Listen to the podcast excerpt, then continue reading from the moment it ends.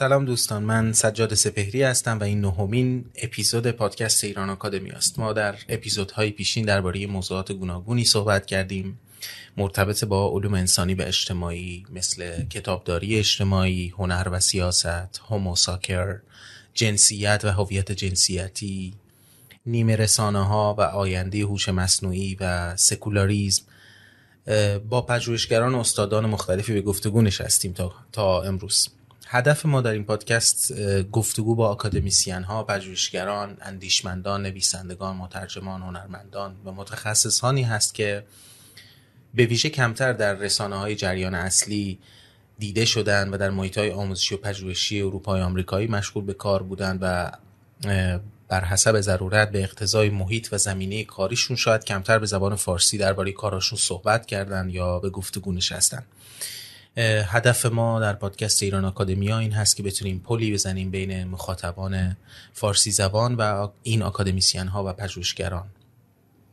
پادکست ایران آکادمیا رو می‌تونید بر روی کانال یوتیوب ایران آکادمیا ببینید مشترک بشید و بر روی بیشتر پلتفرم های پادکست یا به اصطلاح پادکست خانها دنبال کنید و بشنوید و همواره از تازه ترین اپیزودها هم با خبر بشید. ما در این اپیزود می‌خوایم راجع به روباتیکس هوش مصنوعی باز تولید روابط قدرت و نرم های اجتماعی در هوش مصنوعی و مفاهیمی از این دست گفتگو بکنیم. مهمان این اپیزود ایران منصوری است. ایران منصوری استادیار علوم کامپیوتر در دانشگاه بیرمنگام انگلستان هست. پیشتر پژوهشگر فوق دکترا بوده در دانشگاه اورپرو در سوئد. در دپارتمان روباتیکس و جایی که دکترای خودش رو هم در سال 2016 دریافت کرده. علاقمندی های ایران هوش مصنوعی در روباتیک متحرک خودمختار هست برنامه ریزی چند رباتی برای هماهنگی ماشین های صنعتی خودروهای صنعتی استدلال تلفیقی یا یک پارچه روباتیک و بازنمایی ترکیبی دانش در روباتیک و به ویژه ربات ها و تئوری های فرهنگ جایی که ما بیشتر علاقه داریم راجع بهش باش صحبت کنیم. پروژه او در حال حاضر بازنمایی دانش و استدلال در روباتیکس هست در کنار پروژه های دیگری که انجام میده و حتما که راجع به همه این چیزهایی که گفتم الان بیشتر باهاش صحبت خواهیم کرد و ازش خواهیم پرسید. خیلی خیلی خوش آمدی ایران جان و از مصاحبت با تا کنون که خیلی لذت بردم خیلی چیز یاد گرفتم و امیدوارم که بتونم به قول علی مشقام خوب نوشته باشم بتونم سوالات خوبی مطرح کنم که هرچی بیشتر از دانشت استفاده بکنیم و به هوش مصنوعی و مسائل و چالشاش بپردازیم. خیلی ممنون که دعوت ما رو به دفتر ایران آکادمیا پذیرفتیم خیلی ممنون که من دعوت کردین. خیلی باعث افتخاره. خیلی خوشحال میشم که در این درباره موضوع با فارسی زبانه حرف بزنم. بسیار خوب. برای اینکه یک زمین سازی کرده باشم ما در اپیزود پنجم در گفتگو با حامد صادقیان استاد دانشگاه آیندهوون به تاریخچه انقلاب صنعتی و تحولات هوش مصنوعی پرداختیم و من این تاریخچه رو خیلی خیلی سریع و خلاصه یادآوری می‌کنم برای اینکه موضوع بحث امروزمون خیلی مرتبط میشه با این background به این با این پیشینه. انقلاب صنعتی اول خب حوالی 1750 تا 1850 در طول این یک قرن مکانیزه شدن بود و استفاده از زغال سنگ و بخار ماشین بخار و انقلاب صنعتی دوم که انقلاب تکنولوژیک بوده. که در پایان قرن 19 هم و اوایل قرن 20 بوده برمیگرده به اکتشاف نفت و گاز و و بحث الکتریسیته یا برق. انقلاب صنعتی سوم خب همه این انقلابا به فاصله های قر... یک قرن از یکدیگر اتفاق افتادن تقریبا و انقلاب دیجیتال که در دهه هفتاد در اوج خودش قرار گرفته انقلاب در واقع مربوط به انرژی هسته‌ای بوده اتوماسیون و کامپیوتر. انقلاب چهارم که معروف به انقلاب اینترنت اشیا یا اینترنت همه چیز مربوط به اینترنت هست و فضای ابری بحث سمی یا نیمه رسانه ها که در اپیزود پنجم مفصل راجع بهشون صحبت کردیم و راجع به اینکه این محاسباتی که کامپیوتر انجام میده به چه ترتیبی اینا پردازش میشن و این پردازشگرها از سمی ها استفاده می‌کنن و نقش خیلی کلیدی این سمی ها دارن در محاسبات کامپیوتری و رشد و توسعه در واقع این محاسبات کامپیوتری. و راجع به انقلاب صنعتی نوع پنجمی صحبت کردیم که حامد صادقیان اونجا توضیح می‌داد که با نوعی ادغام هوش مصنوعی و هوش انسانی و big data و اصطلاحی که خودش استفاده می‌کرد intelligent everything. جاییست که می‌خوایم از همونجا ادامه بدیم این صحبت رو و بپردازیم. بهترین زمان هست که بفهمیم. اصلا حالا ما فهمیدیم که خب این پردازش اطلاعات انجام میشه. معماری دارن. این چیپ هایی که در دستگاه های مختلف تو صنعت های مختلف در جاهای مختلف به نوعی به کار برده میشن. اما اینکه بفهمیم هوش مصنوعی چیست؟ و بنابر فهممون از یک یک شناخت کلی که پیدا می‌کنیم از هوش مصنوعی ببینیم که بر چه منطقه استوار هست چالشاش چی هستن و کاربردهاش کجا هستن. فکر می‌کنم که این مقدمه رو لازم می‌دیدم بگم که بتونیم یه ارتباطی بین بحث پیشینی که داشتیم توی اپیزود پنجم با این اپیزود برقرار کنیم و دعوت کنم که دوستانی که شنونده این اپیزود هستن اگر اپیزود پنجم رو نشنیدن پیش از این اپیزود اون اپیزود رو هم ببینن. بپردازیم به تعریف یا توضیح هوش مصنوعی و اینکه این هوش مصنوعی که خب همه جا میشنویم راجبش چی هست دقیقا؟ خیلی ممنون از اون تاریخی که گفتی. خیلی بر جالب بود و به نظر من خیلی مقدمه خیلی خوبی بود برای بحث امروزمون.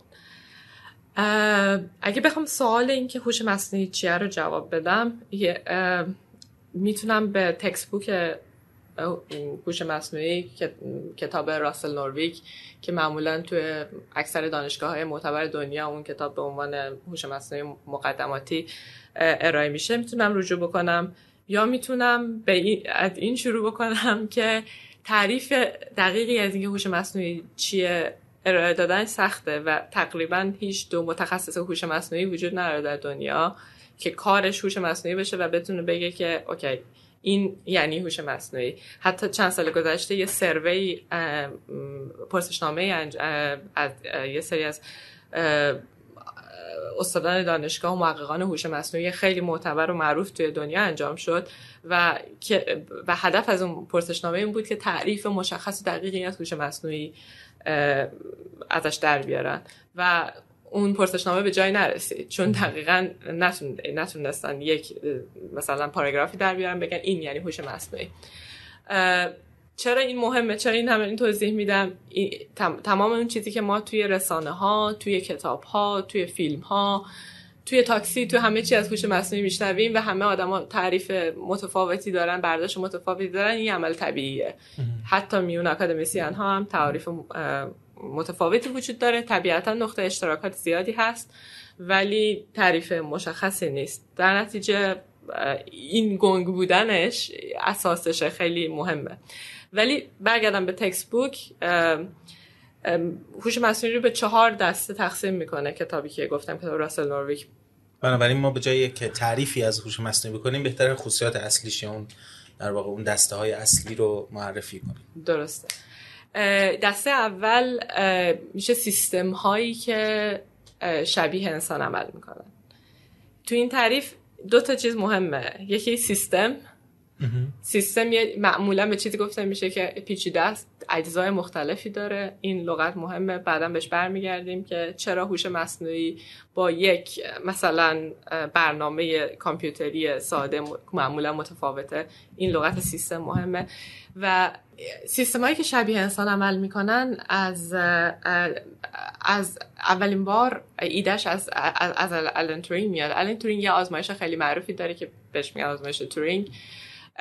که هدف اون آزمایش اینه که تشخیص بدن که آیا هوش مصنوعی مثل انسان عمل می‌کنه یا نه. یه نه دو تا اتاق مختلف وجود داره. توی یه اتاق یه آدم میشینه که قراره که این تشخیص رو انجام بده. توی اتاق دیگه یه هوش مصنوعی وجود داره. یه کامپیوتری که با الگوریتم ها با برنامه های هوش مصنوعی توش برنامه ریزی شده و یه آدمی که تلاش می‌کنه که اون آدمی که تو اون یکی اتاق دیگه نوشته رو تقریبا گول بزنه. بعد با سوالاتی که رد و بدل میشه بین این دوتا اتاق قراره که آدمی که توی اون آدمی که قرار تشخیص بده بگه که okay این این بگه که این آدمه این هوش مصنوعی یا نتونه. اگه نتونه در, در نتیجه هوش مصنوعی تونسته گول بزنه بگه که okay من تونستم مثل آدم مثل آدم عمل بکنم. در نتیجه اتفاق خوبیه. هوش مصنوعی برنده شده اون آزمایش به عبارت تورینگ میگه که اون نکته که تورینگ روش تاکید می‌کنه اینه که بهترین معیار برای اینکه بگیم یک چیزی یک سیستمی یا یک ماشینی هوشمند هست اینه که در, در یک رابطه با انسان بتونه اون فرد رو متقاعد کنه که داره با یک انسان دیگر صحبت می‌کنه. این یک شاخصه ای بوده که تورینگ مطرح کرده برای اینکه ما اون موقع بتونیم بگیم که این ماشین هوشمند شده که. آیا این همچه اتفاقی تا کنون افتاده؟ یعنی هنوز این اتفاق تونسته بیفته که واقعا یک ماشینی اون برای خط باشه و آدم ها بتونه چون ما مثلا روی سوشال مدیا این بر خیلی می‌بینیم از این ربات هایی که کامیونیکیشن می‌کنن. ولی خب همیشه قابل تشخیصه که ما داریم با یه ربات صحبت می‌کنیم. توی حالت خاص آره این اتفاق افتاده. مثلا توی یک کانتکست جنرال اینکه بگیم که یک رباتی وجود داشته یه هوش مصنوعی وجود داشته که بتونه در همه شرایط بتونه انسان رو گول بزنه نه ما همچین هوش مصنوعی نداریم. ولی توی موضوعات خاص داریم.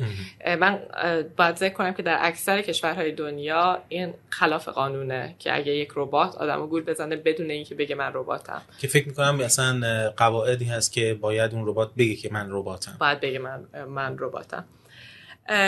ولی نکته ای که مخالفت هایی که با این آزمایش میشه از این دست از این نظری که این آزمایش قابل تکرار نیست. کلا تو علم خیلی مهمه که هر آزمایش قابل تکرار باشه. چون این آزمایش دقیقا نمی‌تونه قابل تکرار باشه و بسته با آدمی که نشسته تو اون یکی اتاق می‌تونه تغییر بکنه متخصصین هوش مصنوعی تا الان که من دارم با شما حرف می‌زنم دنبال یک آزما... یه آزمایش تورینگ هستن یا آزمایش تورینگ جایگزین هستن.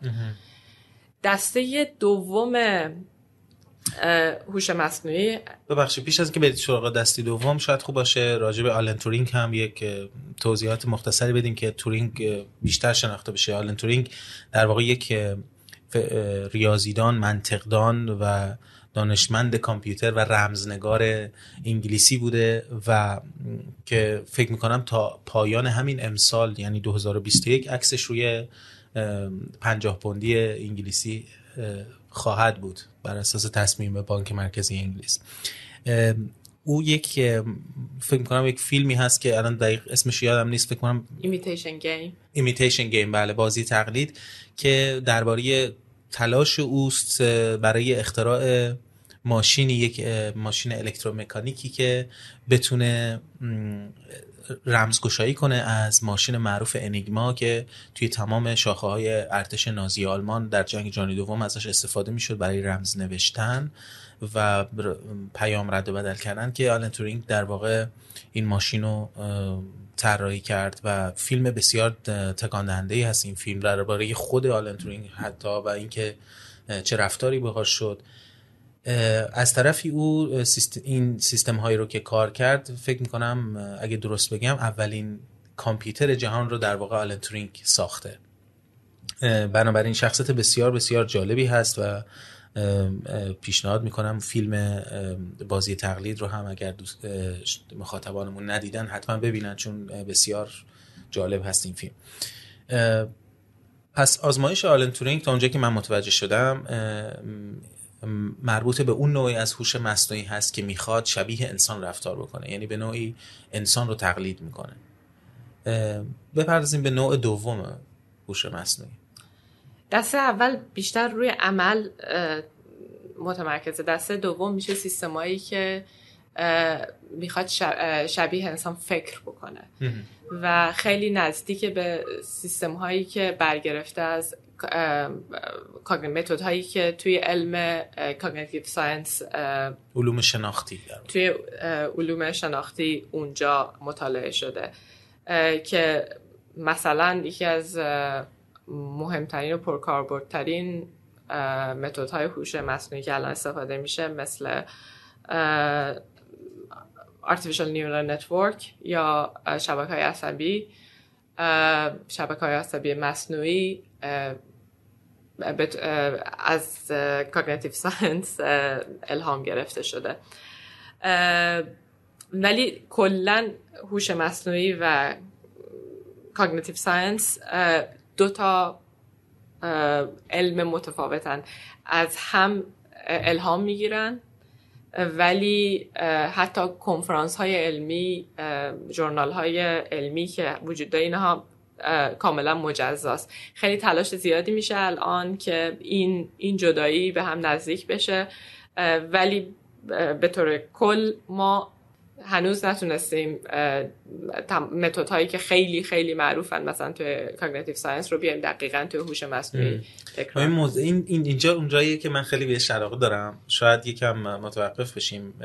خب cognitive science یا sciences یا علوم شناختی یک انقلابی در واقع ایجاد کردن در درک ما از انسان از فرایند مغز از تفکر تصمیم گیری که بیشتر هم تو حول هوش 1960 اتفاق افتاده.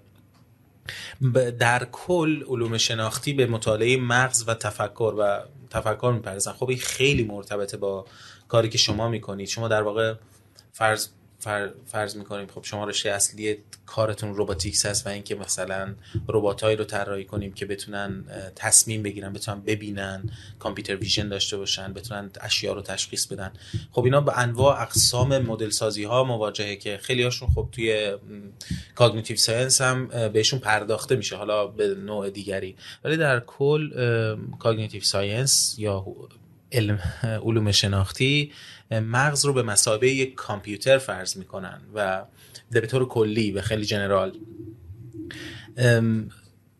هدف اصلیش هم علوم شناختی این هست که ببینه مثلا این ادراک چگونه اتفاق میفته توجه مفهوم توجه چی هست حافظه مفهومش چی هست یا لرنینگ یادگیری روند آموزش چی هست زبان چی هست استدلال چی هست.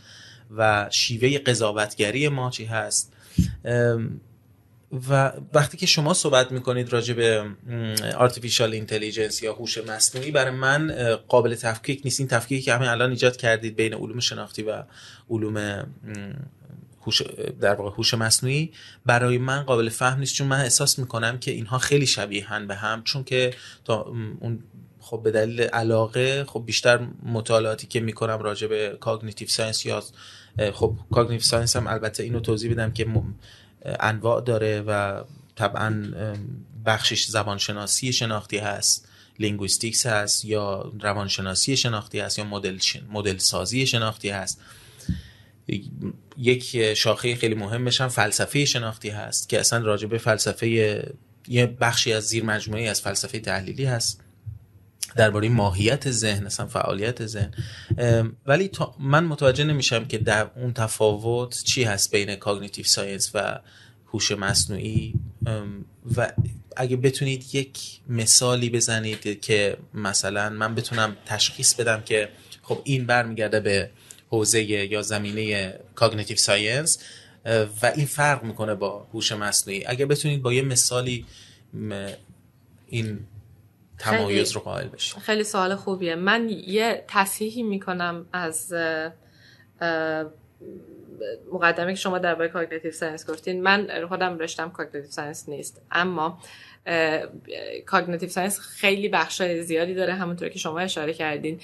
و فقط یک دستش هست که اون رو به عنوان کامپیوتر یا محاسبه نگاه می‌کنه. حالت های دیگه ای وجود داره که اصلا دقیقا خلاف اینه. یعنی وارد دسته های دیگه ای میشه و اتفاقا اون حتی اون دسته های دیگه الان خیلی مورد نظر computer scientist ها دانشمندان علوم کامپیوتر و هوش مصنوعی قرار گرفتن.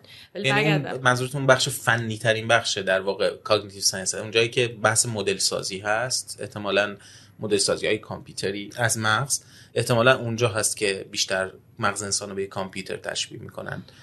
درسته من سعی می‌کنم که خیلی در مورد cognitive science نظر ندم ولی حتی قسمت هایی که به, نگاه به حتی تئوری هایی که به رفتار بیرونی آدم ها توجه می‌کنن تعامل اونها با طبیعتی که توش زندگی می‌کنن که حتی به اون که داخل مغز آدم چیکار نکنه یعنی شاخه اون حتی اون شاخه از cognitive science تاثیرات خیلی زیادی داره توی هوش مصنوعی من بعدا اگه وقت شد بهش اشاره می‌کنم. مثلا توی تحقیقاتی که من دارم توی درست کردن الگوریتمایی که مثلا برنامه هایی که ربات رو با فرهنگ می‌کنه به اصطلاح از اون متد های cognitive science استفاده می‌کنم. ولی بحث پراکنده نکنیم برگردم به سوال بله. شما که خیلی به نظر من سوال خوبیه و می‌تونیم دقیقا با یه مثال مشخص کنیم که چه فرقی هست cognitive science یا اون mainstream cognitive science یا اون که مغز به حالت کامپیوتر نگاه می‌کنه و هوش مصنوعی. یکی از مهمترین الگوریتم های هوش مصنوعی که احتمالا اگه دنبال بکنین مثلا مدیا رو اسمش شنیدین بازی گو یا اگه اونو بلد نیستین یه بازی خیلی معروف کره یا بازی شطرنج. بازی شطرنج حل مسئله حل بازی شطرنج یا اینکه یه هوش مصنوعی درست بشه که از یک بازیگر کسی که شطرنج بازی کنه ببره سال اگر اشتباه نکنم 1968 از شاید دیرتر از گری کاسپاروف که وقتی هوش مصنوعی Deep Blue برد یه اتفاق خیلی مهمی تو هوش مصنوعی بود. این این اواخر چند سال گذشته وقتی که DeepMind تونست یک فرد کره که بازی گو که خیلی شبیه بازی شطرنج ولی قوانینش حتی ساده تره رو ببره یه اتفاق خیلی مهمی توی هوش مصنوعی بود.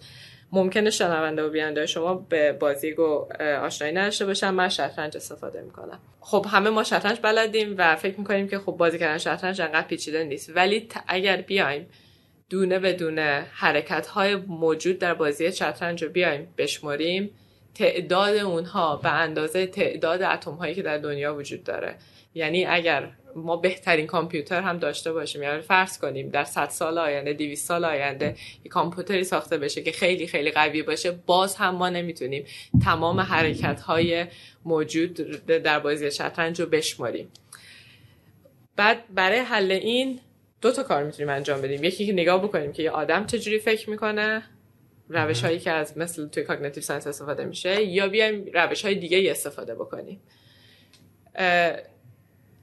حل این مسئله هیچ وقت دانشمنده که به این مسئله توجه کردن به این فکر نکردن که بیان نگاه بکنن که آدم مغزش چجوری کار می‌کنه وقتی شطرنجه. ما اصلا همچین پیشرفتی نکردیم توی cognitive science که بیایم همچین کاری رو بکنیم. در نتیجه به صورت حالا من اشاره می‌کنم یکی از دسته های دیگه هوش مصنوعی میاد الگوریتم یا برنامه هایی رو می‌نویسه که هیچ رفتی نداره که انسان چجوری فکر می‌کنه که چجوری بازی بکنه بازی شطرنج رو.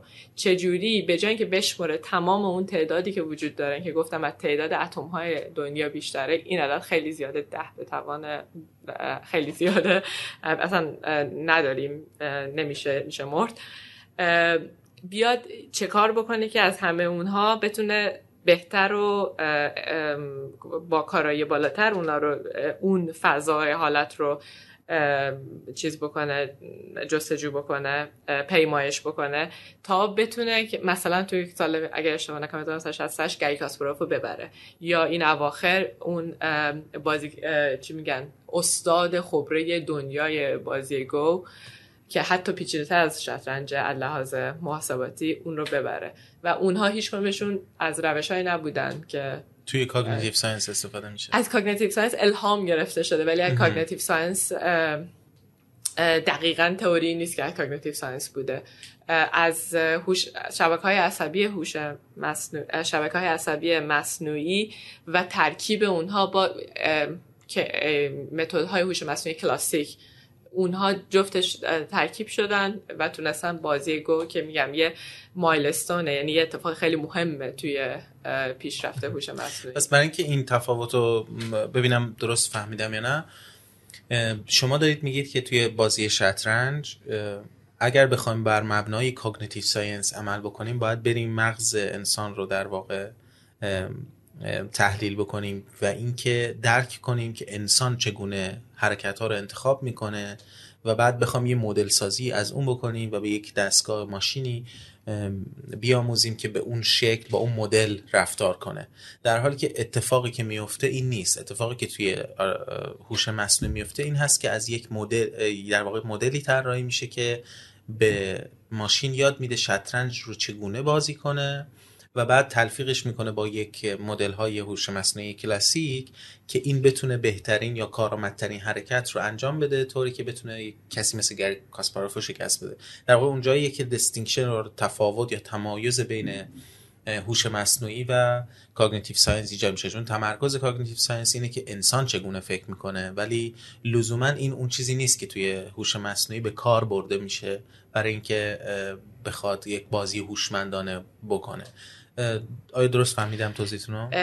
صد درصد. فقط من باید اینجا بگم که دو مثل هوش مصنوعی تعریف این که چی cognitive science چی نیست دوباره یک مرز دقیقی وجود نداره. به خاطر اینکه اینا همه از هم الهام گرفتن از هوش مصنوعی برای متدهای هوش مصنوعی برای بهتر فهمیدن متدهای cognitive science استفاده شده یا بالعکس. یا بالعکس بله. در نتیجه خیلی سخته که ما بیایم crystal clear یعنی خیلی مرز دقیقی بذاریم بگیم که okay اینجا هوش مصنوعی کلاسیک اینجا هوش مصنوعی غیر کلاسیک یا مثلا برای همینه که میگن که خب هوش مصنوعی به ما کمک می‌کنه که شناخت بهتری از تفکر انسان هم پیدا بکنیم. یعنی لزوما این نیست که شناخت ما از تفکر انسان باعث پیشرفت هوش مصنوعی میشه. پیشرفت هوش مصنوعی هم به ما ایده های تازه تری میده برای شناخت تفکر انسان. بسیار عالی.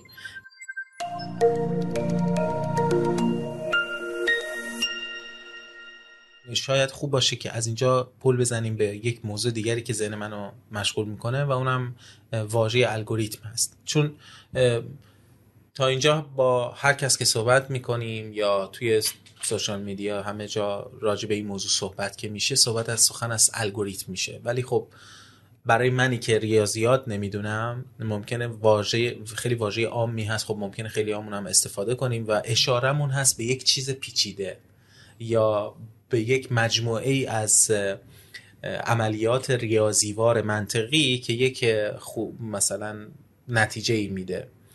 ولی دقیقا نمی‌دونیم که یعنی شاید بهش به ذهنمون نزده باشه چون خیلی از این واژه استفاده میشه مخصوصا معنای فرهنگی قضیه که الگوریتم چی هست. فکر می‌کنم این مقدمه خوبی باشه برای اینکه بتونیم بپردازیم به, شن... به اینکه کلا هوش مصنوعی چی کار می‌کنه و چجوری دستگاه یا ماشین های هوشمند عمل می‌کنن. تا اونجایی که من می‌دونم الگوریتم خود خود واژه که توی یکی از اون ریشه شناسیاش که برمیگرده به الخارزمی یا خارزمی بهش خارزمی هم میگن چون که اساسا این واژه در ترجمه یکی از کتاب های خارزمی بوده و اصلا کلمه کلمه خارزمی هست. کتابی که خارزمی نوشته راجع به اعداد هندی فکر می‌کنم که منظور این بوده که ترجمه بشه که کتاب اعداد هندی از الخارزمی که الخارزمی ترجمه شده به الگوریتم و این واژه خیلی مسیر متفاوتی طی کرده و خب ریشه های مختلف براش در نظر گرفتن ولی خب برای من خیلی جالب بود که که یک رابطه تنگاتنگی بین این واژه و خارزمی هست. اما الگوریتم چی چی هست؟ من فهمه که ساده ای که من از الگوریتم دارم اینه که هر الگوریتمی در واقع یه سری شرایط و معیارا داره که یکیش اینه که یک ورودی داره و یک خروجی.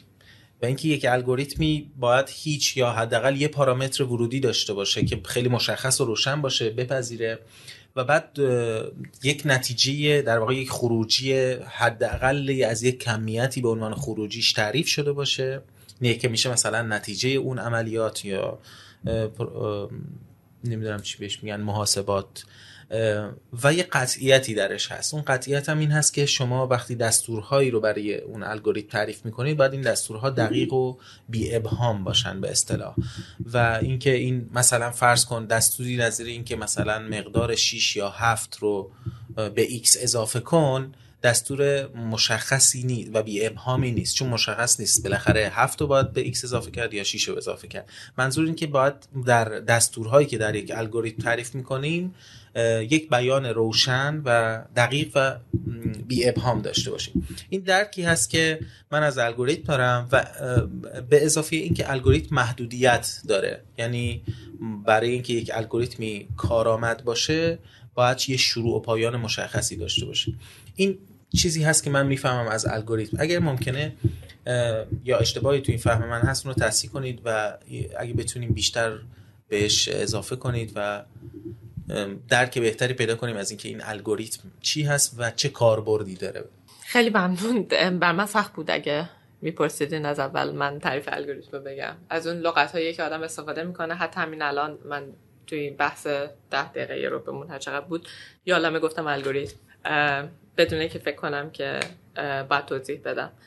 خیلی ممنون. من فکر کنم که توضیحی دادین خیلی توضیح خوبی بود.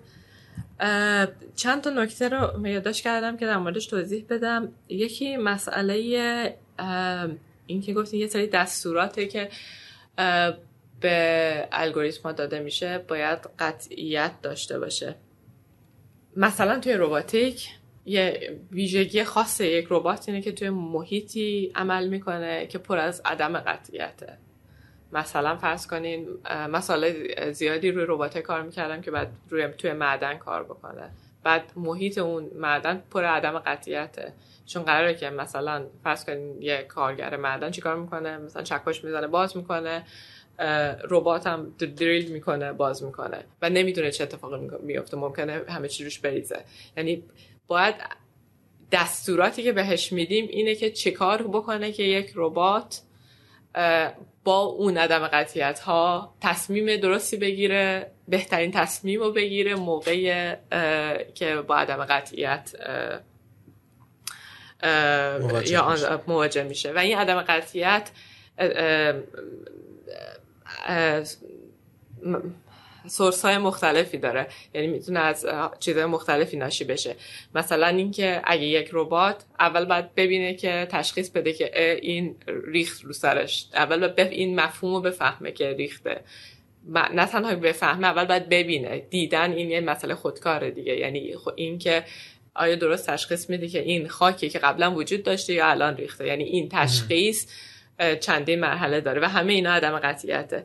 می‌خواستم اینو بگم که تو توضیح شما توضیح شما درست بود ولی باید دستورات قطعی به ربات داد که بتونه با عدم قطعیت کنار بیاد, کنار یعنی بیاد و من میگم دستورات خیلی لغت همینجوری الان بهش فکر کنم لغتیه که درسته. چون مثلا ساده ترین الگوریتمی که یک نفر می‌تونه بهش فکر بکنه می‌تونه همه ما از الگوریتم استفاده می‌کنیم تو روزمره. فرض کنیم می‌خوام یه بچه یاد بدیم که چه جوری چای درست بکنه. بهش میگیم برو اولا بستگی به فرهنگی داره که چای درست کردن داره ولی توی فرهنگ خاص مثلا قوری رو بردار کتری رو بردار آب پر بکن گاز رو این درجه به یه ترتیبی داره.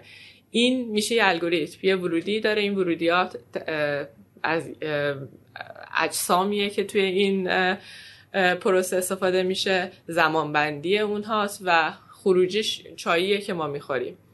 خب ولی این خیلی ساده است دیگه چون که ما تمام اون مرحله رو دیکته می‌کنیم.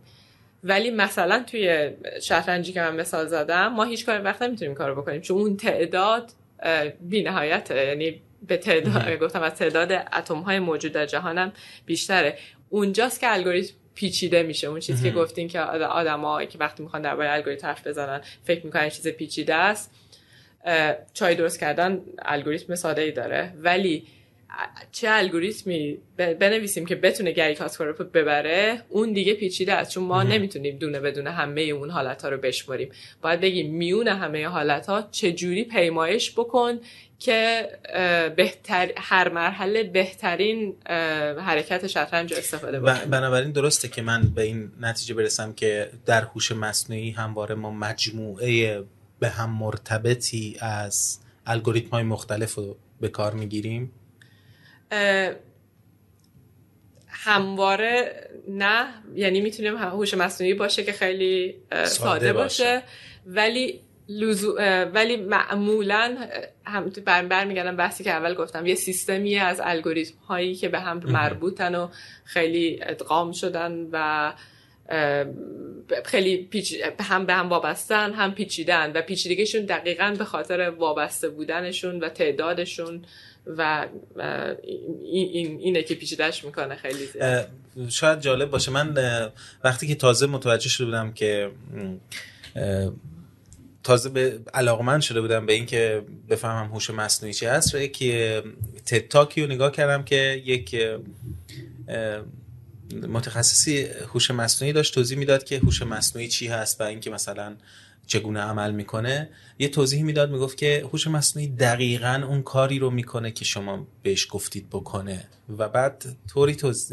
خیلی مثال جالبی می‌زد. می‌گفت فرض کنید که یک آدم رو بهش معرفی می‌کنید میگید این یه آدمه. دو تا دست داره تن داره پا داره سر داره و این آدم در نقطه آ وایساده. اگه من به هوش مصنوعی بگم این آدم رو برس ببر به نقطه ب که مثلا یک متر فاصله داره ازش خب هوش مصنوعی اگه همینقدر بهش توضیح داده باشم هوش مصنوعی می‌گیره سر اون آدم رو بر میداره جدا می‌کنه از تنش. یا همه اجزای بدنش رو جدا می‌کنه از هم بعد میره دوباره میچینه اونجا. یا نه یک با سر میندازتش روی نقطه ب. چون کوتاهترین مسیر رفتن اون آدم از نقطه آ به ب این هست. و بعد توضیح می‌داد که خب هوش مصنوعی چون که data ی کافی نداره همون قدر data شما بهش دادید و شما یک عمل ساده رو ازش خواستید همون قدری که همون حرفی رو که دقیقا بهش زدید برای شما انجام میده. بدون اینکه در نظر بگیرید که این آدم زنده است و باید راه بره برای همین تمام جزئیات این آدمی رو که براش تعریف می‌کنید اگر توضیح ندید اون آدم رو به جای اینکه مثلا بهش راه بره برسوندش به نقطه ب با سر میندازتش روی نقطه ب. این خیلی برای من یعنی برای من بهترین مثال بود که بفهمم منظور از اینکه شما باید داده کافی بدید به ماشین هوشمند و اینکه شما باید الگوریتم های مختلفی تعریف بکنید برای عملیات های مختلفی که این ماشین باید انجام بده برای من خیلی مثال دیدنی بسیار جالبی بود. خیلی مثال خوبیه. من تشکر می‌کنم که این مثال رو دادین. ولی یه, یه فرضی داره. اینکه داده کم بوده در نتیجه یه. اون پیامد ناگواری داشته.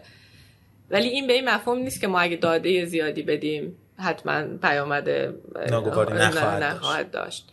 این این دقیقا چیزی که من خیلی دوست دارم امروز در موردش بحث, بحث بکنم هوش مصنوعی رو خیلی از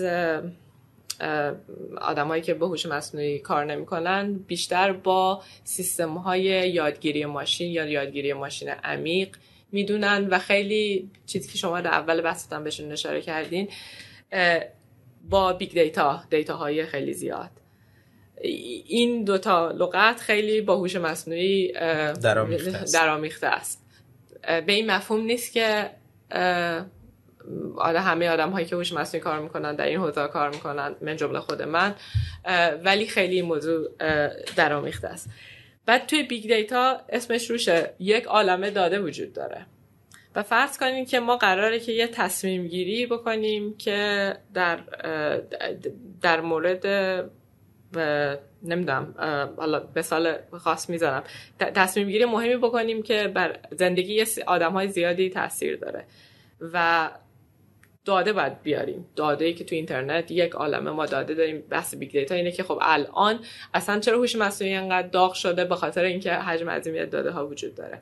و اون داده ها نشان دهنده ای از آنچه که در اجتماع اتفاق میفته اجتماعی که توش نابرابری هست جنسیت زدگی هست racist هست و همه این حرفا. خب ما همه این داده هایی که توش هم همه این چیزا هست واقعیتی از جامعه ما هست رو بدیم به کامپیوتر. تصمیمی می‌گیره که اون نابرابری ها اون راسیسم اون جنسیت زدگی همه اونها رو باستولید می‌کنه. و دقیقا اینجاست که بحثی که ما اول بهش اشاره کردی که باز تولید این قدرت باز تولید این نابرابری ها توسط هوش مصنوعی خیلی چیز پیچیده ای نیست. داده ای که ما دادیم داده ایه که نمایند نماینگر جامعه ایه که توش زندگی می‌کنیم. و اینجاست که ما باید مکس بکنیم در مورد الگوریتم های هوش مصنوعی استفاده هایی که میشه و پیامدهای خاصه یا ناخواسته ای که داره مفهوم مسئولیت مفهوم برابری مفهوم و همه اینها یهویی میاد وسط وسط. تمام آنچه که ما سالیان سال در حوزه های اجتماعی و فلسفه خوندیم در همین نقطه وارد ماجرا میشه و فقط به خاطر این نیست که ما داده های خیلی زیادی داریم. اصلا فرض کنیم که ما تو همون مثالی که شما زدین یه نفره که میاد یه سری قانون می برای کامپیوتر می نویسه ورودی های اون الگوریتم رو حتی خیلی ساده وارد می‌کنه. من نوعی اگه آدمی هستم که جنسیت زدم من نوعی اگر آدمی هستم که حساس نیستم به باستولید روابط نابرابر اقتصادی و قراره که یا یا هر بایاس دیگه که ممکن داشته باشم این منم که میام اون قوانین رو می نویسم به عبارت شما میگین الگوریتم های چیزای مستقل نوترال مثلا دقیق چون که معمولا یک, یک کلیپ برای من فرستادید از نویسنده کتاب اصل سلاح های ریاضیات سلاح کشتار جمعی. سلاح کشتار جمعی ریاضیات یا همچین اسم, اسم, اسم کتابش بسیار تحریک کننده است. این کتی اونیل. کتی اونیل مثال خیلی جالبی می‌زنه از اینکه مثلا من وقتی آشپزی می‌کنم اون آوتکامی که من اون خروجی که من انتظار دارم از غذایی که دارم برای پسر کوچولوم مثلا درست می‌کنم اینه که سبزیجات کافی توش بوده باشه. ولی خروجی مطلوب پسر من اینه که نوتلای زیادی توی غذاش باشه. در نتیجه اینکه کی داره این الگوریتم رو می‌نویسه و با چه درکی از موفقیت از سکسس یا موفقیت یک الگوریتم که معنی کارایی اون الگوریتم هست تصوری که از اون خروجی داره تعیین کننده اون الگوریتم هست تعیین کننده نتیجه اون الگوریتم هست. در نتیجه حرف اساسا این هست که الگوریتم ها رو ما می نویسیم انسان به شدت در این الگوریتم ها درگیره که منو یاد چیز انداخت مثالی که یکی از استادان دانشگاه آمستردام که من به تازگی باش آشنا شدم و خیلی کار جالب و جذابی انجام میده سینایی که فامیلش خیلی سخته برای من تا که تلفظش کنم فکر می‌کنم. سنای خبراییب که فکر می‌کنم اریتری باشه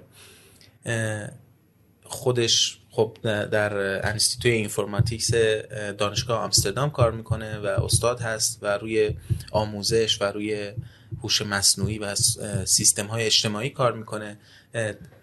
توضیح میده که چرا انگیزش شده که روی این موضوع کار بکنه که میگه وقتی که من داشتم از دانشگاه آمستردام با تعدادی از همکارانم بعد از ساعت اداری خارج می‌شدم در ورودی دانشگاه سیستم مجهز به تشخیص چهره داشت و این در اتوماتیک وقتی که همکاران من می‌خواستن برن بیرون حرکت می‌کرد این در چرخان که بتونن برن بیرون. بعد یکی یکی همکاران من که همه سفید پوست بودن بیرون رفتن وقتی که به من رسید در متوقف شد. در متوقف شد و من چون کارم الگوریتم هست متوجه شدم که یک اشکالی در الگوریتم این سیستم هوشمند هست که و دیت هایی که بهش ارائه شده که این در نمی‌تونه تشخیص بده که من هم یک انسان و این برای من بهترین مثال بود که درک کنم به چه معناست وقتی که میگیم هوش مصنوعی می‌تونه روابط قدرت رو یا برابری های اجتماعی رو باز تولید بکنه. خیلی ممنون میشم اگه بتونیم در جزئیات چند مثال مشابه این و توضیحات کاملتری درباره این بازنمایی یا بازسازی این روابط قدرت بدیم. مثال خیلی زیاده. ولی من سعی می‌کنم که دو تا مثالی که برای خودم خیلی جالب بود بیارم. همین که شما داشتین توضیح می‌دادین فکر کردم که کدوم از این همه مثالی که وجود داره بزنم و این, چرا وارد این چرا دارم ذهنمو میگم برای شما؟ این که خیلی بده که انقدر مثال وجود داره که من هیچ مشکلی ندارم برای پیدا کردنش. و دقیقا اهمیت همون این چالشی که داریم راجع بهش صحبت می‌کنیم. دقیقا این اهمیت این موضوع رو نشون میده که چرا. یه تحقیقی که توی یکی از معتبرترین کنفرانس های کامپیوتر ویژن یا تشخیص خودکار تصویر منتشر شده. این که اه، از پیشرفته ترین الگوریتم که قرار توی ماشین های خودکار یا استفاده بشه برای تشخیص آدم ها آدم های یعنی غیر از ماشین ها از اون الگوریتم ها اومدن اه، نگاه کردن ببینن که چقدر دقیقه چقدر آدم ها رو تشخیص میده. خب خیلی مهمه دیگه. حتما باید آدم تشخیص بده که بیسته. بعد دیدن که بین زنا و مردا و بچه ها بچه ها رو با دقت خیلی کمتری تشخیص میده. علتش چی بوده؟ اینه که داده هایی که برای اون الگوریتم تشخیص چهره یا تشخیص بدن انسان اه، فراهم شده برای اون الگوریتم بیشتر افراد بزرگسال بوده و بچه ها معمولا خب قد کوتاهتری دارن مثلا شکلک در میارن شکلک در میارن دقیقا. یعنی حالت حالت استانداردی که اون الگوریتم یاد گرفته بوده از اطلاعاتی که برای اون کامپیوتر فراهم شده از اونها خارج بوده و خب این نتیجه خیلی ناگواریه چون این بشر می‌خواد که ماشین ها رو بدون ماشین ها رو خودکار بکنه از انسان از قدرت انسان میاره بیرون. بعد یعنی ترجمه حرفی زدم چیه؟ اینی که با احتمال خیلی بالاتری بچه رو زیر می‌گیره تا آدم بزرگسال رو این تازه این مثالی که زدم مثال راسیستی یا مثلا جنسیت زده ای نیست. اما بخوام مثال راسیستی بزنم و بعدا حتما به منو به من یادآوری کنید که یه مثال هم که توی ایران الان. استفاده میشه رو بزنم. ولی قبل از اون دلم می‌خواد یه مثالی بزنم که توی آمریکا استفاده میشه برای اینکه توصیه بکنن به قاضی ها برای اینکه حکم زندان بدن به آدم ها این اینطوریه که برای این حکم زندان بدن خیلی مهمه که آدم که قراره بره زندان چقدر احتمال داره وقتی که میاد بیرون دوباره جرم مرتکب جرم بشه. الگوریتم نوشتن که داده ای که وارد این الگوریتم میشه وسته داره به اینکه کجا زندگی می‌کنی پدر یا مادرت کی بودن آیا پدر مادرت وارد زندان بودن برای چه minority ethnicity رنگ پوستت اه، و همه این حرفا.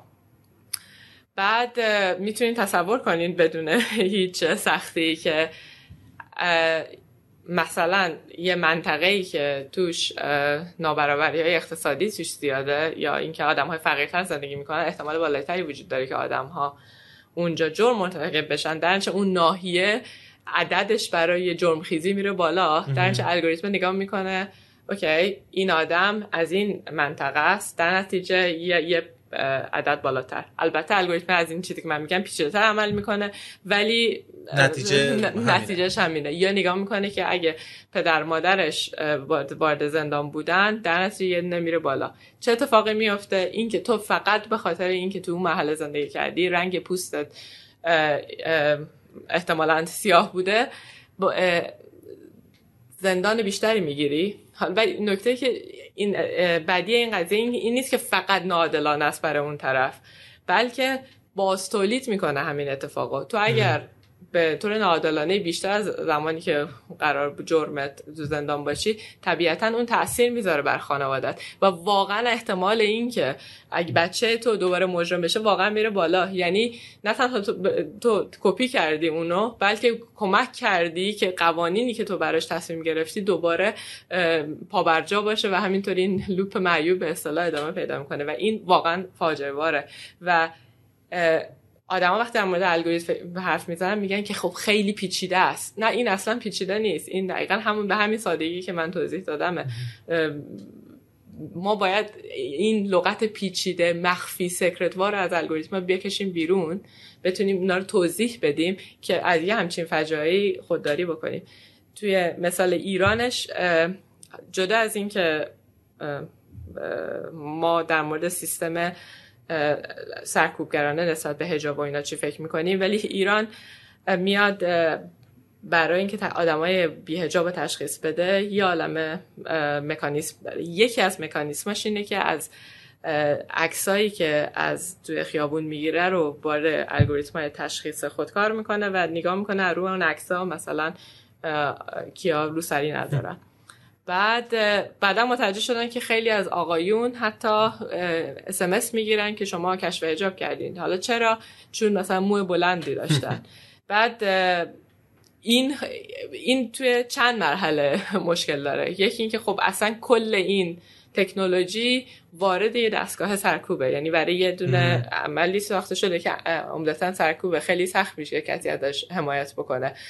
ممکنه یه نفر به راحتی از اون قضیه که من در, در مورد آمریکا توضیح دادم دفاع کنه. چرا؟ میگه که بازنمایی آنچه که در جامعه اتفاق میفته است. اون چه اشکالی داره؟ ولی تو کیس ایران خیلی سخته یه نفر بیاد دنبال بکنه. یعنی حمایت بکنه و بگه این کار درسته. و حتی تو همون مرحلهش هم الگوریتم به شدت معیوب و پر از ارور هست پر از خطاست.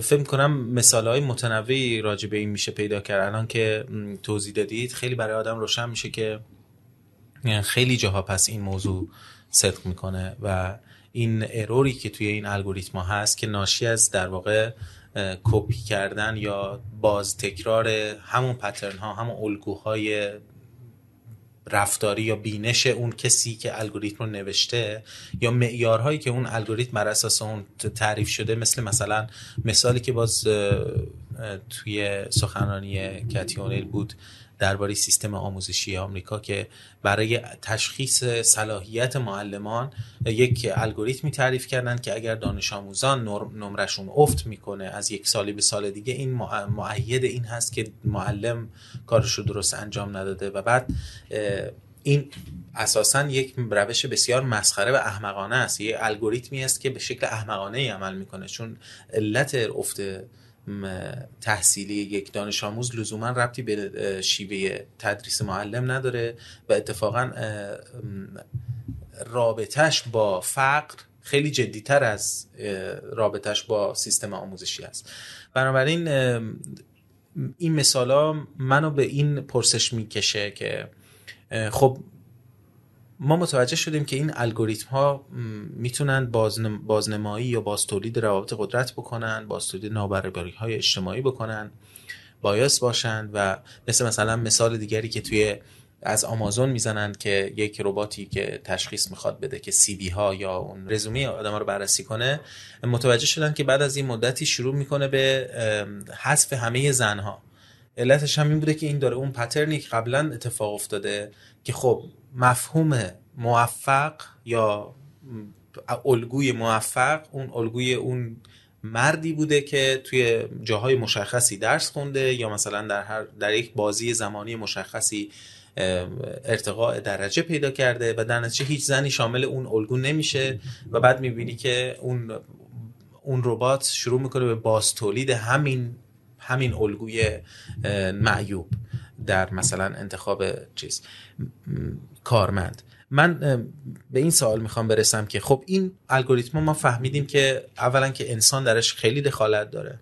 اینطوری نیست اون تصوری که از کامپیوتر میشه به عنوان یک چیزی که خیلی دقیقه و خیلی به این معنی نیست که هر چیزی که دقیق هست لزوما عادلانه نیست. این اینم باز میشه راجع بهش صحبت کرد. چون مسلما طبق اون دیتایی که شما وارد کردی و اون الگوریتمی که نوشتید پاسخ دقیق دریافت می‌کنیم. ولی آیا این پاسخ دقیق لزوما اون چیزی هست که ما باید دنبالش باشیم یا نه؟ عادلانه بودن و درست بودن به معنی اخلاقی کلمه است که ما باید مثلا در جستجوش باشیم. این سوال رو می‌خوام بپرسم و اینکه چه مکانیزمی وجود داره و چگونه باید مطمئن شد که این باز تولید روابط قدرت اتفاق نمیفته یه نکته که خیلی دوست دارم بگم تو مثالی که شما در مورد چیز بحث اینکه رتبه بندی معلم ها توی آمریکا و مثال های مشابهش تو کشور دیگه وجود داره. تو انگلستان به خاطر کووید 19 وقتی که مدرسه ها بسته شد و نمی‌تونستن امتحان کنکور سراسری رو برگزار کنن اینا اومدن پیش بینی کردن که هر, هر دانش آموزی چه نمره قرار بگیره. و این پیش بینی مخلوطی از اون نظر معلم بود و اینکه کدام کدوم مدرسه درس می‌خونن. و خب مثلا یه سری مدرسه معمولا چون که جا مدرسه خصوصی هن جای بهتری هن پیش بینی بهتریه با توجه به سالهای گذشته. و اتفاقی که افتاد این بود که یه خیلی آدمای خیلی زیادی عصبانی شدن. تمام مثلا تظاهرات برگزار شد. گفتن که ما نمی‌خوان پست کد پستیمون سرنوشت ما رو تعیین بکنه. چون من اگه توی محل فقیر نشینم بر اساس داده های سال گذشته میاد مثلا پیش بینی می‌کنه که من امسال نمره هم کمتره در حالی که من درسام خوبه توی مدرسه فقیر نشین.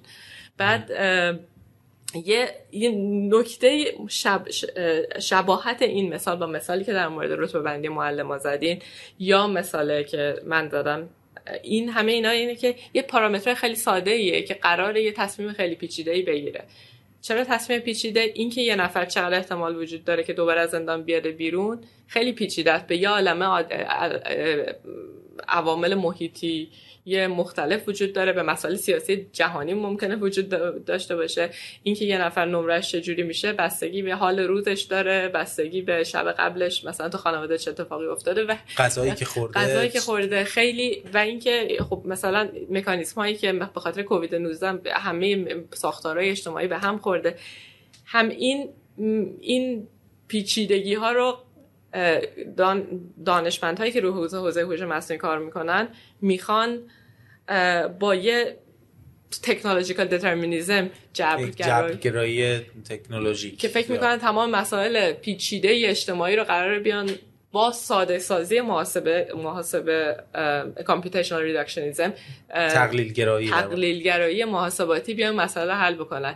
یعنی اینکه این مسئله پیچیده رو ما ساده می‌کنیم. یه سری پارامترهایی که ما فکر می‌کنیم مهمه مثل اینکه کجا زندگی می‌کنی از توش در میاریم و قرار یه مسئله پیچیده پیچیده اجتماعی یا سیاسی یا فرهنگی رو حل. یعنی این دوتا خیلی مهمه. اینکه ساده سازی میشه و اینکه فکر می‌کنیم که می‌تونی مسئله رو حل بکنی. و اون آدمی که این فکر رو کرده لزوما آدم بدی نیست. یعنی یه هیولایی نیست که تصمیم گرفته okay من واقعا می‌خوام به آدم ها ضربه بزنم.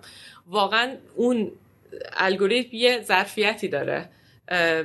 توی علم فلسفه و علم کامپیوتر بهش علم هوش مصنوعی بهش میگن epistemological adequacy یعنی از لحاظ شناختی یه ظرفیتی داره و همه الگوریتم اون ظرفیت اینو ندارن که یه مسئله پیچیده اجتماعی رو بیان نمایش بدن و مدل بکنن.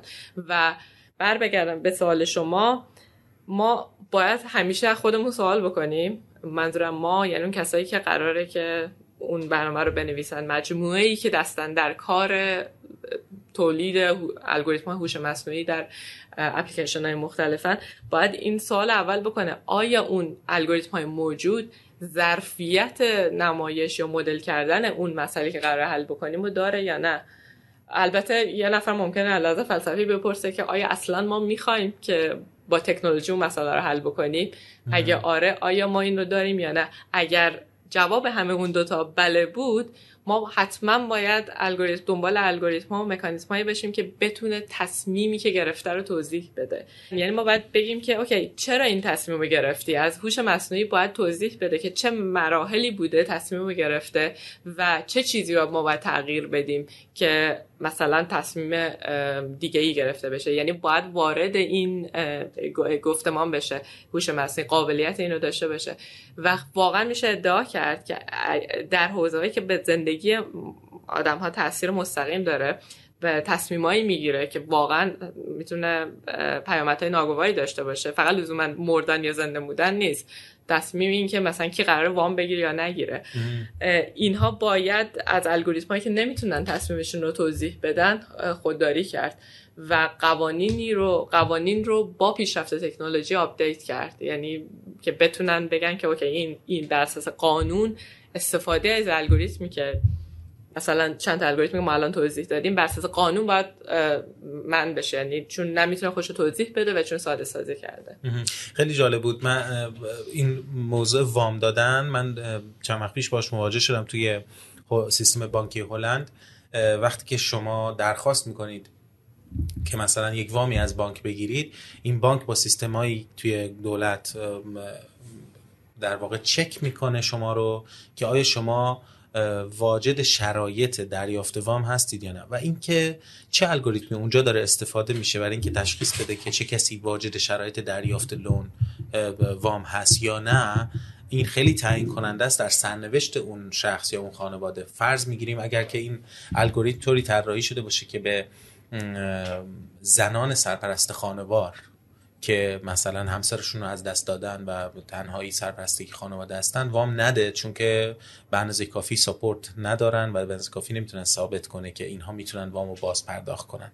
اگه معیار بانک برای وام ندادن این باشه که شما بر اساس محاسبات ساده که ما انجام دادیم یعنی اون الگوریتمی که چک می‌کنه ببینه که درآمد ماهیانه اون شخص چی هست بعد خرجش چقدر اجاره خونه‌ای که میده چقدر و هر چقدر که شما این معیارا رو کنار هم بچینید در نهایت به این نتیجه می‌رسید که بانک الگوریتمی طراحی کرده که به نفع خودش باشه نه به نفع کسی که به دنبال وام هست برای اینکه زندگیشو به چرخش در بیاره. در نتیجه این خیلی مهمه که بدونیم این الگوریتم چه کسی طراحی کرده و این مفهوم موفقیت یا درست بودن یا کاربردی بودن اون الگوریتم به نفع چه کسی طراحی شده. مثلا تو اون مثال معلم ها قرار بوده که هدف این بوده که مثلا از معلم های بد معلم های بد رو به اصطلاح از سیستم آموزشی خارج بکنن که مثلا معلم های خوب فرصت بیشتری داشته باشن یا سیستم آموزشی تصحیح بشه. اما نتیجه این شده که معلم های خوب اخراج شدن به دلیل اینکه توی محله فقیرنشین درس میدن. اینها خیلی در سرنوشت آدما تاثیر می‌ذاره وقتی در ابعاد بزرگ آدم بهش نگاه می‌کنه و واقعا خیلی مهم است. و خیلی ممنون از شما به خاطر توضیحاتتون و مثالهای دقیق که زدید چون که خیلی توجه آدمی جلب میشه به اینکه خب ما هر روز اجزای دیگری از زندگیمون داره با هوش مصنوعی در واقع تصمیم گیری میشه. شاید خوب باشه کمی راجع به این موضوع صحبت کنیم چون توی علوم کامپیوتر احتمالا همه اینا توی بکند داره اتفاق میفته. همه اون پشت پرده داره. همه این محاسبات همه این الگوریتم اون پشت پرده است. یعنی شما مثلا تو بانکتون میری درخواست وام می‌زنی یه اتفاقاتی اون پشت میفته و شما نمی‌دونید که دقیقا بانک داره چجوری شما رو ارزیابی می‌کنه. و ندونستن این چه بسا اون بحثی که شما گفتید آدیت شدن یا بررسی این که این الگوریتم بالاخره چگونه داره کار می‌کنه باید توضیح بشه داد که این الگوریتم چه چیزی رو داره دقیقا بررسی می‌کنه. شاید یکی از پاسخهایی باشه که می‌تونیم ما به این وضعیت چالش برانگیز بدیم به این ارورها و این خطاهایی که وجود داره و می‌تونه برای واقعا در ابعاد بزرگ همونطوری که خود کتی اونیل میگه کشتار جمعی مثل یک سلاح کشتار جمعی عمل کنه. یعنی سرنوشت زندگی آدم ها رو واقعا زیر رو کنه کمی راجع به این توضیح بدید. یعنی شاید مثلا مفهوم اوپن سورس پاسخ که یعنی همه این کدها و همه این الگوریتم ها باید یه جورایی مثلا مثل ترانسپرنت و شفاف سازی بشن و اینکه توضیح داده بشن که اینا چگونه دارن عمل می‌کنن. مثلا آیا این می‌تونه پاسخ باشه؟ چه پاسخهایی برای این وضعیت ارائه میشه؟ یعنی چه کسانی چه پاسخهایی ارائه کردن؟ سوال خیلی خوبیه و این سوال خیلی جوابش بسته به آدمی داره که جواب میده است. من حالا جواب میدم. یعنی بستگی به ایدئولوژی داره که طرف داره. بعد ممکنه شما پنج متخصص هوش مصنوعی اینجا دعوت بکنین و این پنج نفر جواب متفاوتی بدن. جواب من جواب تکنولوژیکالی نیست طبیعتا. ولی می‌رسم بهش. ولی قبل از اینکه به جواب سوال شما جواب بدم یه نکته که توضیح دادین. من دوستم یه ذره بیشتر توضیح بدم در مورد این مسئله بانک که گفتین. و مسئله که وام مثال وامی که زدین. اگر الگوریتم نباشه طبق قوانین مثلا انگلیس اگر بیای تبعیض بکنی بر اساس جمنم جنسیت بر اساس سن و خیلی کرکترهای دیگه تبعیض بکنی برای تصمیم گیری خلاف قانونه و همچین چیزی امکان نداره.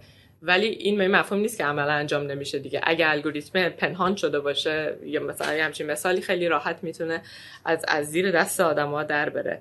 و طبیعتا اودیت کردنش خیلی مهمه ولی حتما باید تو قانون باشه که اون اون اونو اولی اودیت بکنه که حالا بعد بیایم ببینیم مکانیزماش چیه. و حتما باید این مفهوم این که این بانک این نهاد این شرکت مسئول کاری که انجام داده باشه.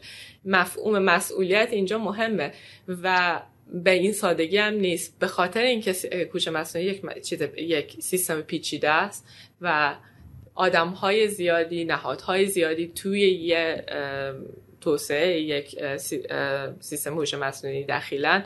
در نتیجه انگشت تو بذاری که بگی اوکی این سیستم اشتباه شد به خاطر این پا این قسمتش یا به خاطر اون قسمتش کار پیچیده ایه به خاطر همین آدم هایی که دستن در کار اینن میان میگن که من نبودم اون یکی بوده یا اصلا ما نمی‌دونستیم اینا تر... تر... چی بهش میگن روابطشون خیلی مبهمه. روابط منظورم به دست سیستم های موجود در هوش مصنوعیه. یا اینکه چون هوش مصنوعی تصمیماتی می‌گیره که از قبل مشخصا براش برنامه ریزی نکرده مثلا اون, اون مثالی که شما آوردین که استاد دانشگاه در رد نمی‌شد. طبیعتا که براش ننوشتن که مثلا آدم سیاه پوست نباید از در رد بشه. بله. بعد طرفی که اون برنامه رو دیولپ کرده میگه که به من چه؟ من من که ننوشتم اینو. یعنی از زیر بار مسئولیتش در میره. ما این مسئله که ما باید